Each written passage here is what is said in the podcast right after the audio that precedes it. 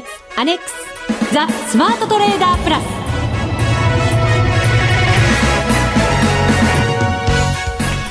リスナーの皆さんこんにちは。内田まさです。この時間はザ・スマートトレーダープラスをお送りしていきます。まずは福福コンビにご登場いただきましょう。国際テクニカルアナリスト福永博之さん。こんにちは。よろしくお願いします。そしてマネックス証券の福島正さんです。こんにちは。よろしくお願いします。よろしくお願いいたします。お願いします。さて日経平均株価141円53銭高1万2381円19銭とまあ高値のあたりではい、はい、しっかりとした。高値のあたりというか終値では一応年初来高値また更新したんじゃないですかね昨年来高値を終値で、はい、あそうですね。更新してますね。ここはすごかったですね。ね。まあ、お昼の間にですね、あのー、衆議院の方で、えー、次の日銀の、ね、総裁、副総裁の人事、まあ、これがまあ同意されたというような話が伝わって、はい、まあ、そこから若干あの為替が円安の方に触れましてですね、えー、その勢いがあ取引終了まで、えーまあ、衰えずに、うん、まあ、そのまま先物も買われてですね、えー、日経平均株価はほぼ高値で終わったというようなそんな状況になってますね。はい、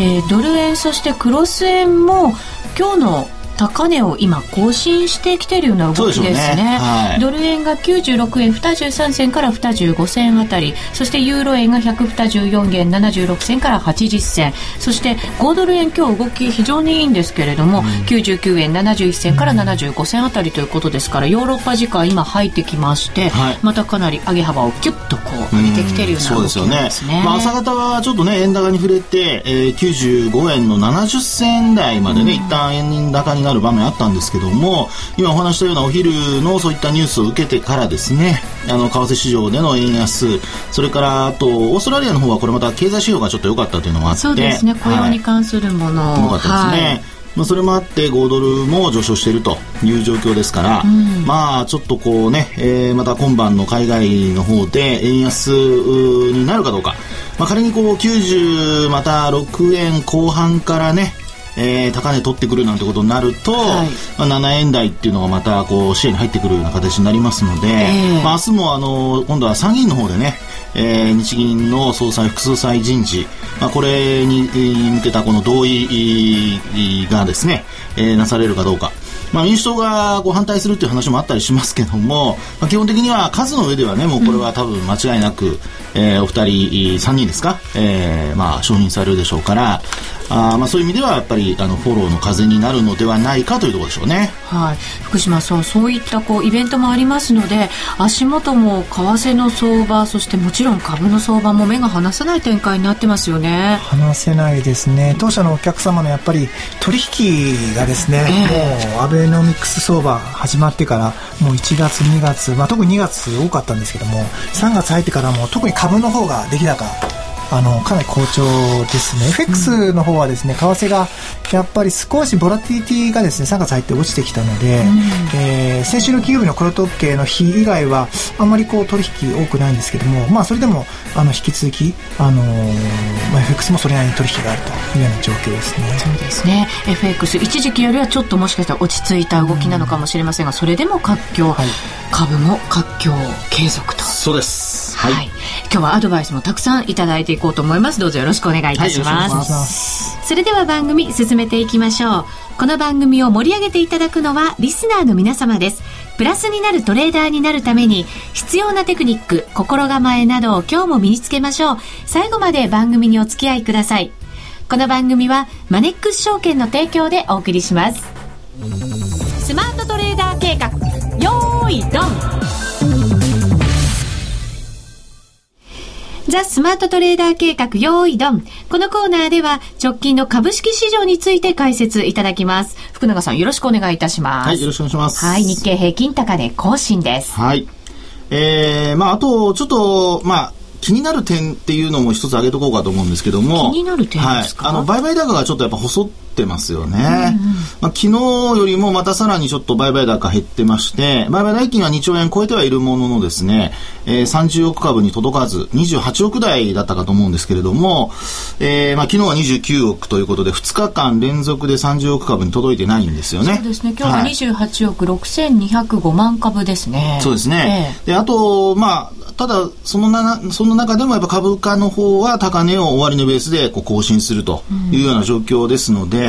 あの、買い欲自体は衰えてないとは思うんですけれども、まあ、あちょっとこう、指数に関して言うと若干、あのまあ、こう高値更新してはいるものの、えー、商いの盛り上がり自体はちょっと減少しているというかね縮小しているというか、まあ、そんな状況になってきているってことは言えますよね。うん、はい、それはこうどういう意味が考えられるんでしょうか？そうですね、まあ、いろいろあるとは思うんですが一つにはやはりあの手がかり材料不足というんでしょうかね、はい、まあ、これまでは全体の底上げということで、えー、株式市場をこう買われて上がってきてるんですよね。でそうした中で今日も円安に触れたことから、まあ、5番こうね、えー、一気にこう、えー、まあ、三桁の上昇っていう形で日経平均こう上昇していったわけですけども、やっぱり主力株の中で、あのー、まあ、これまで円安で動いてきたような自動車だとか、まあ、そういうセクターが、まあ、ちょっと高値を取り切れてないとかですね、うん、えー、不動産だとか、まあ、金融緩和期待が、あの、まあ、背景にあるものに関しては、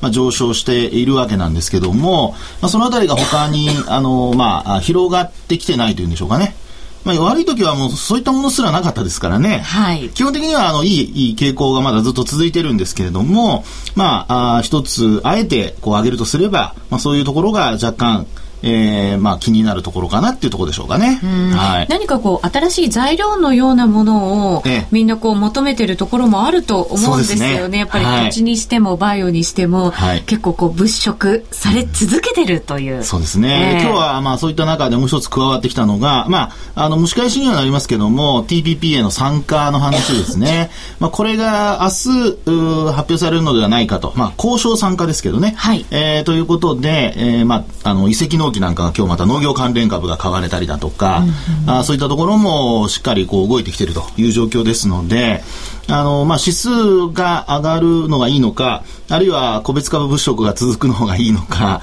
ね、そのあたり、えー、今日なんかもその不動産でいうと大京なんかがね、えー、売買代金の上位に入ってきたりしてますからね。21%も上がってるんですよね。はい、ね、うん、えー、ですから不動産株、他の大手の不動産ももちろん上昇してますし、えー、こういった定位のところにもまた、まあ、資金が向かってきているということなので、えー、非常にこう回転が効いているというか循環物色が効いているというかまあ本当にあのいい状況であることは変わりないですね。そうですね。はい、その物色もこう波及して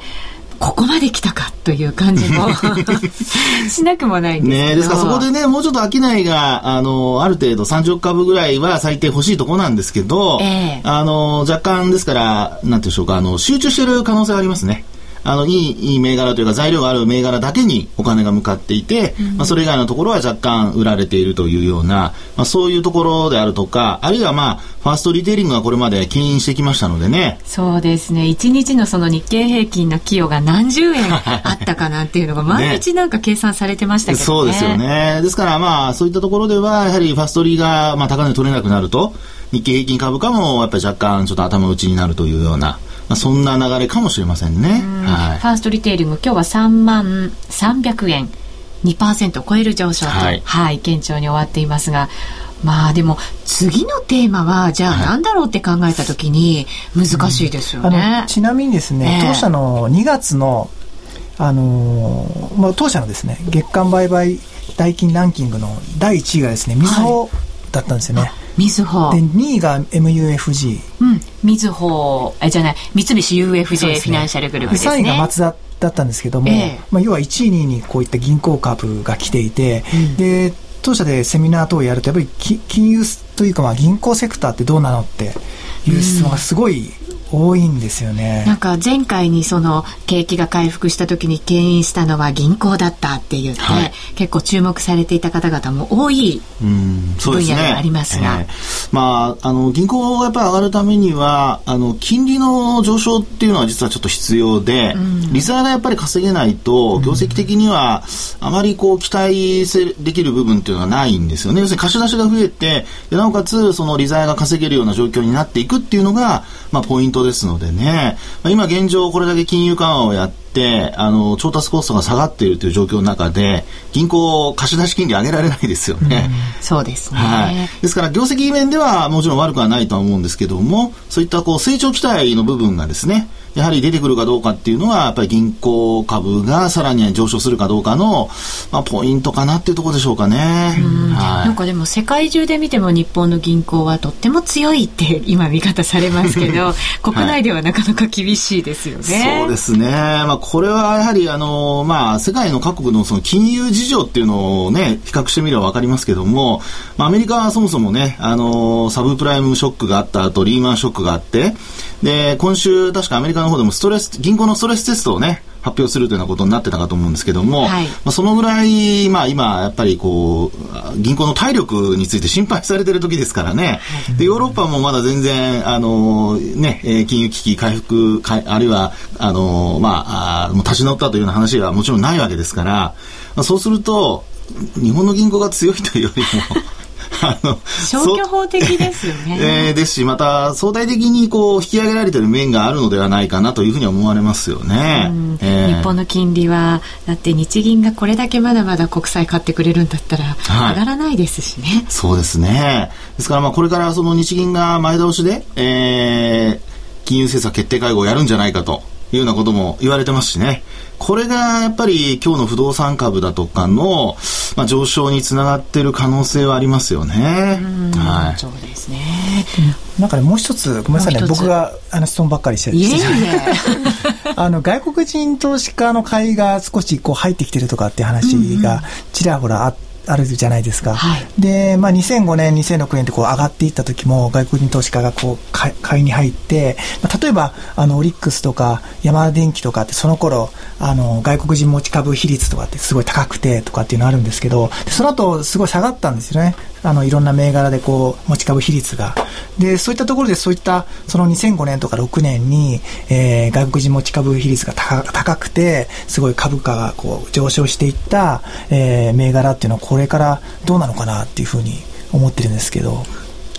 これはですね、はい、あの、今の福島さんのお話ですと、ちょうどこれから会社指標が多分出ますよね。そうですね。まもなく、ね、会社情報も出ますよね。うん、週末ですか？だと思うんですよね。はい、あの、これ、実はあの、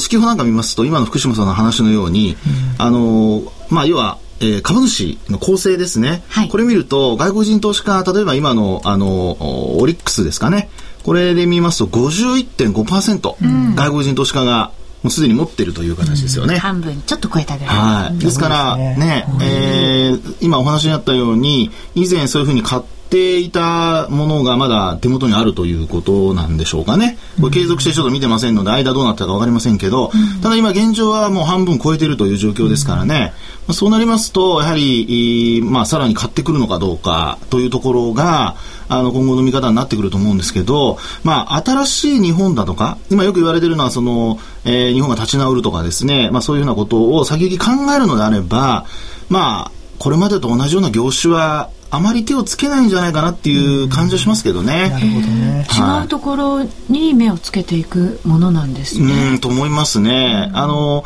基本的にもうそれだけこう過去買っているとすると、あの、手元にあるものをさらに増やすっていうのは、初期段階ではよくやりますけども、要するに投資を始めた初期段階では、その銘柄をずっと買い続けるってことは多分、その長期の投資家であればやると思うんですが、えー、現状、そのある程度持ってる中でさらにこう増やすっていうようなことは、意外にやらないんじゃないかなっていうふうには思いますけどね。日本の変化に期待して。だと思いますね。ですから今も、それが結果的に円安につながって、うん、要は金融緩和をどんどんやると。インフレに持っていくとなれば、まあ、どちらかというと、私なんかは、まあ、あの、注目のセクターとかっていうことで考えますと、やっぱり内需じゃないかなっていうふうには思いますけどね。内需ですかはい。逆に。なんか日本のその根本のところの強さを買っていくっていう感じがしなくもないですね。はい、うんねまあ、要するに消費が上がってくれば、基本的にその将来的な消費税の引き上げだとかもやらないといけないわけですよね。まあ、そうすると、日本の国内で、まあ、一番こういい循環を考えますと、消費が進んで、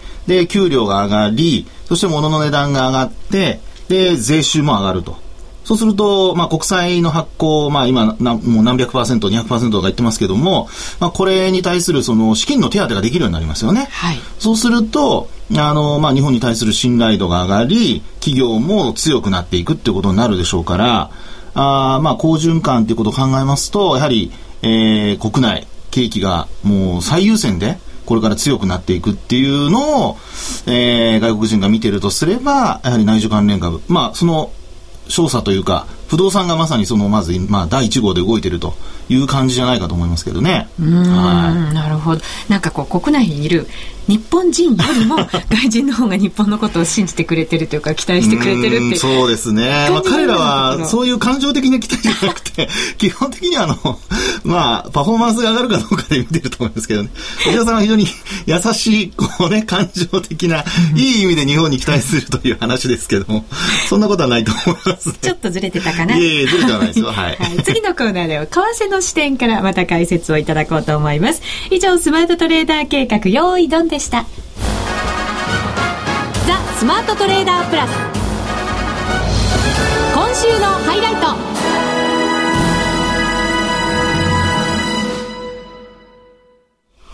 ザ・スマートトレーダープラス今週のハイライトです。ここからは為替市場の見通しについて解説をいただきましょう。改めてドル円ですが現在96円19銭から21銭、そしてユーロ円が124円63銭から67銭、ユーロドル1.2955から58あたりとなっています。えー、いずれも今日の高値を少し前につけてきたというような、そんな動きになっています。さあ、まずはドル円ですね。えー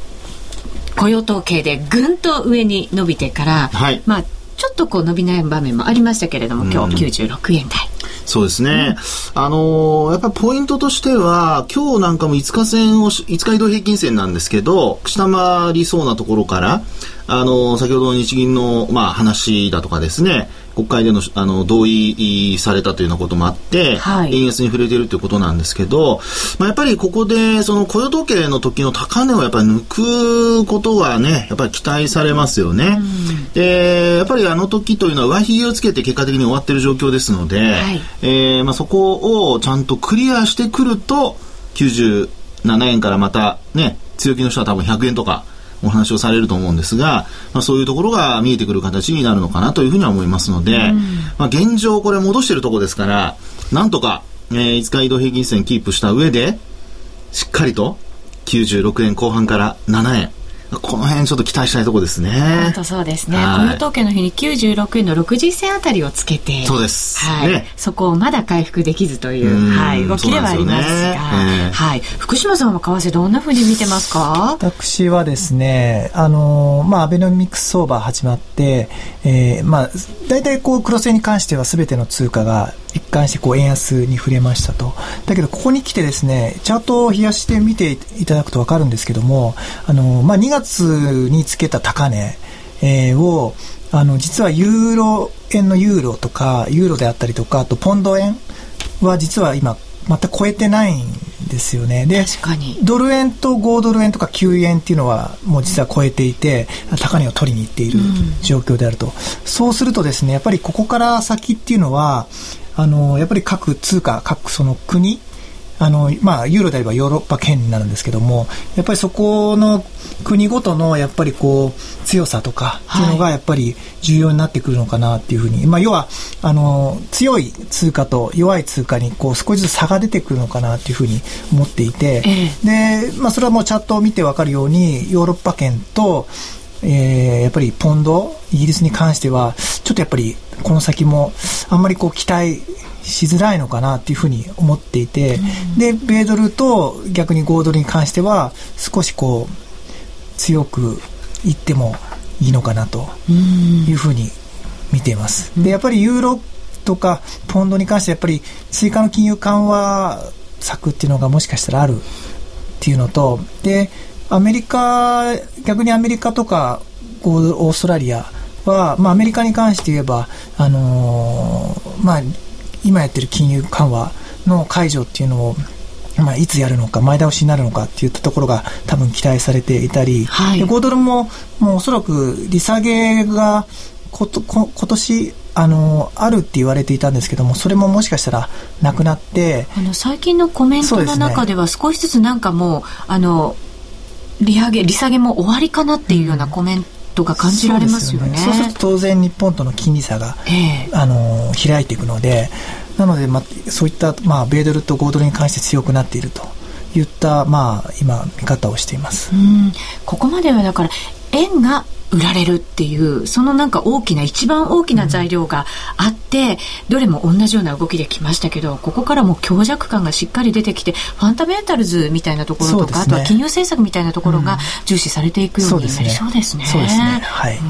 福永さんはどんなふうに為替見てますか、うん、そうですね。まあ今お話あったようにあの通貨どれが一番強いかというとやっぱり今ドルが一番強いんですよね。ですね。えー、ですからあの福島さんのお話にあったように、まあ選別色がやっぱりこれからね、あの、えー、いろいろこう強まると思われますし、あとはそうなると、一本調子でまた円が買われるってことはなさそうですよね。ですので、あの、そういう意味では、やはり、あの、今、巷で言われているように、この円安傾向自体は、まあ、そのまま継続なんですけども、えー、どの通貨と、どの通貨というように、こう、通貨ペアを、あの、しっかり見ていかないと、えー、なかなか動かない通貨とね、えー、ペアでこうトレードしちゃったりなんかすると、はい、あまり利益が得られないとか、うん、そういうことが起こりうる可能性はありますよね。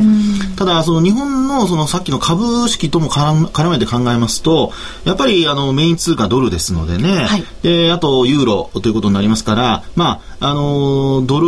ユーロ、これね、えー、まあ、ドルとユーロという意味ですけども、あの両方同じ方向に動いてくれた方が本当はいいので、えー、まあ、ユーロが逆に言うと極端に弱くなるようなことになると、これは、まあ、後々、あの、またちょっとあの、えー、警戒信号っていうことにもなりかねませんから、まあ、今見た通貨の中で言うと、やっぱりユーロの動きもちょっとやっぱ注意して見ておく必要があるかなというふうには思いますね。そうですね。はい。イタリアのね政局不安なんかがやっぱりずっと言われてますけどそうなんですよ。15日ですかね議会招集があってで今後まあどうなっていくのかというところが見えてくるのかどうなのか、はい、そうですね。ね、えー、ちょっと不安ですけど、まあね、イタリア自体は、まあ、あのナポリターノ大統領がね、えー、えー、どういうふうにこれから あの、いろいろ、あの、支持するのか、はい、ね、この辺もちょっと注目されますしね。ナポリターノさんはでも5月で終わりなんですよね。そうなんですよ。それもね。そこもまたなんかこう、不透明感が増してきていて、ね誰がこうキュッとイタリアを締めてくれるのか 導いてくれるのか。さん今の締めるっていうとなんかなんか別の意味合いに聞こえましたけど、ね、突っ張りみたいな感じですか？そんなことはないんですけどね。でもしっかりした方向にやっぱり導いてくれないとヨーロッパ全体の不安感がまた高まってきてしまいますよね、はい、そうですね。まあそういったところを判断するのにはあの国債のね、はい、えー、価格をあのご覧いただいて価格というか利回りですかね。はい、はい、そのあたりを見ておられるといいのではないかなと思いますね。そうですね。はい、そこにしっかりなんか強弱感、国の強弱感、はい、福島さん今日さっきお話しいただきましたけどね、そのあたりが現れてきそうです。続いてはこのコーナーです。みんなで参加、今週のミッション。さて、ダービーも終了しておりまして、少し一息ついているような、まあ、その合間の、はい、穏やかな日々といった感じがしなくもないんですが。あれですよね。目の下にクマとか今日ないですね。いつもダービー中はやっぱりなんとなくね、夜しっかり眠れてない感はありますけれども。いやいやいや。以前に比べたら寝られるようになりました、それでも。はい。さあ、ここではマネックス証券からキャンペーンのお知らせいただきましょう。そうですね。はい、まあ、ちょっとキャンペーンというかですね、実はですね、えー、今週のですね、えー、まあ、16日土曜日にですね、実は、えー、パンローリングさんが主催するイベントが、えー、東京ドームシティシティのプリズムホールというところであってですね、はい、そこでラリー・ウィリアムズさんが講演されるんですよね、はい、で実はそこの講演で我々協賛しているんですけども、えー、さらにですね、えー、来週の18日月曜日、ええー、このラリーさんマネックス証券のオンラインセミナーの会場に来ていただいてですね、はい、えー、単独の我々単独主催で、えー、セミナーオンラインセミナーをやることになってます。福島さんさらっと言いましたけど、えー、ラリー・ウィリアムさんがネットセミナーに出るなんてこれめったにないことですよね。めったにというかおそらくですね日本では初めてじゃないかなと思いますね。初かもしれない。本邦初ですね。証券会社の、まあ、主催のオンラインセミナーに出るというのはまずないと思うので、えー、初めてだと思いますね。えー、まあ、あの、一応時間がもう決まっていて、えー、月曜日、来週18日月曜日の夜8時から、うん、えー、約1時間から、まあ、もしかしたらちょっと1時間半ぐらいやるかもしれないんですけども、えー、通訳の方も一緒にあのいますのであのちゃんとお話聞けますのでぜひですね視聴いただきたいなと思います。うん。濃い1時間もしくは1時間半ぐらいになりそうですね。はい、そうですね。もうトレード歴50周年なんだそうですよ。すごいですね。ね本当なんかこう私なんかひよっこだなと。勉強させていただくことが多すぎて。ね私もとっても楽しみにしてるんですけど、はい、ちなみにこのラリーさんはですね、まあ、簡単に紹介すると、えーまあ、アメリカの先物会社ロビンズ社主催のリアルマネーコンテスト。これ1987年にやったコンテストで、えー、1年間で1万ドルを114万ドルにしたっていう公式記録上史上最高のリターンを獲得した伝説のトレーダーこれリアルマネーでやってたんですね。すね。すごいですね。すごいですよね。はい。私も参考にさせていただいて次の FX ダービーにそれを 生かしていきたいと今思ってるところですが。ちなみにですね、これあの今週の土曜日にやる、えええー、プリズムホールでの公演は。有料なんですよね。3990円ぐらい確か取られちゃうんですよね。ただ、当社のセミナーは無料ですので、はい、え、うん、あの内田さんも見れます、はい、講座を持ってますので。そうですね。はい、はいぜひ見ていただきたいなと思います。ぜひ講座をお持ちの方は当日でも大丈夫なんですよね。確かこれ、申し込みが必要ないんですよね。特にないですので、ただ講座をお持ちでないと見れませんと。はい、でただですね、講座をお持ちでなくても、おそらく1か月ぐらいはオンデマンド配信といってずっと見れるような形にしておこうと思うので、はい、今からでもあの講座を開いてみるってこともできますので、えー、ぜひこの機会に講座も開いていただきたいなと思います。そうですね。はい、はい、えオンデマンドでもご覧いただけるということなので、今からでも間に合います。ぜひ皆さん、マネックス証券に講座を作っていただいて、ラリー・ウィリアムさんのですね、えー、哲学などいろいろ聞いていただけるといいかと思います。うん、すね、はい。はい、これ当日質問もできるんですか？ラリーさんとまだ実は打ち合わせができてないんですよね、そこは。じゃあ、これから期待したいところですね。結構ラリーさんってエンターテインメント大事にされる方なので、はい、そこは少しこう、あの、話をしてみて、あの、要望としては出してみようかなっていうじゃあ、これは見た時の楽しみってことですね。本当そうですね。福島さんの交渉力が、俺がやるんじゃないよって言いそうですけど。ぜひ皆さんも18日月曜日ですね次の月曜日になりますので、はい、マネックス証券のホームページでご確認ください。はい、はい。あとはそうですね、はい、えー、一つですねあの FX で大小 FX って当社で、えー、サービスやってるんですけども、はい、あのこれ大小さんの、まあ、取引所 FX っていう呼ばれているもので、えー、なかなかこう PR する機会ないので今ですね、あのーまあ、取引手数料をキャッシュバックするキャンペーンというのをやってますと、はい、ただ結構取引をされないとキャッシュバックされないキャンペーンなので、あのー、例えばですね1000枚以上やった場合に1枚につき5円キャッシュバックとか結構こう取引しないといけないんですけども、うん、あのー、ダイショフェックスも結構こう株やられたやられていた方がこういた馴染みの板でこう、はい、FX ができるので結構やってる人がいますと、うん、なのでぜひですねこの機会にチャレンジしてもらってもいいのかなと。キャッシュバック上限ないんですね。はい。なしです。すごい。すごい。うん。たくさんのキャンペーンありますのでぜひ皆さんもマネックス証券のホームページでご覧ください。お相手は福島正と。福田博之と内田まさでお送りしました。それでは皆さんまた来週。ま、来週。この番組はマネックス証券の提供でお送りしました。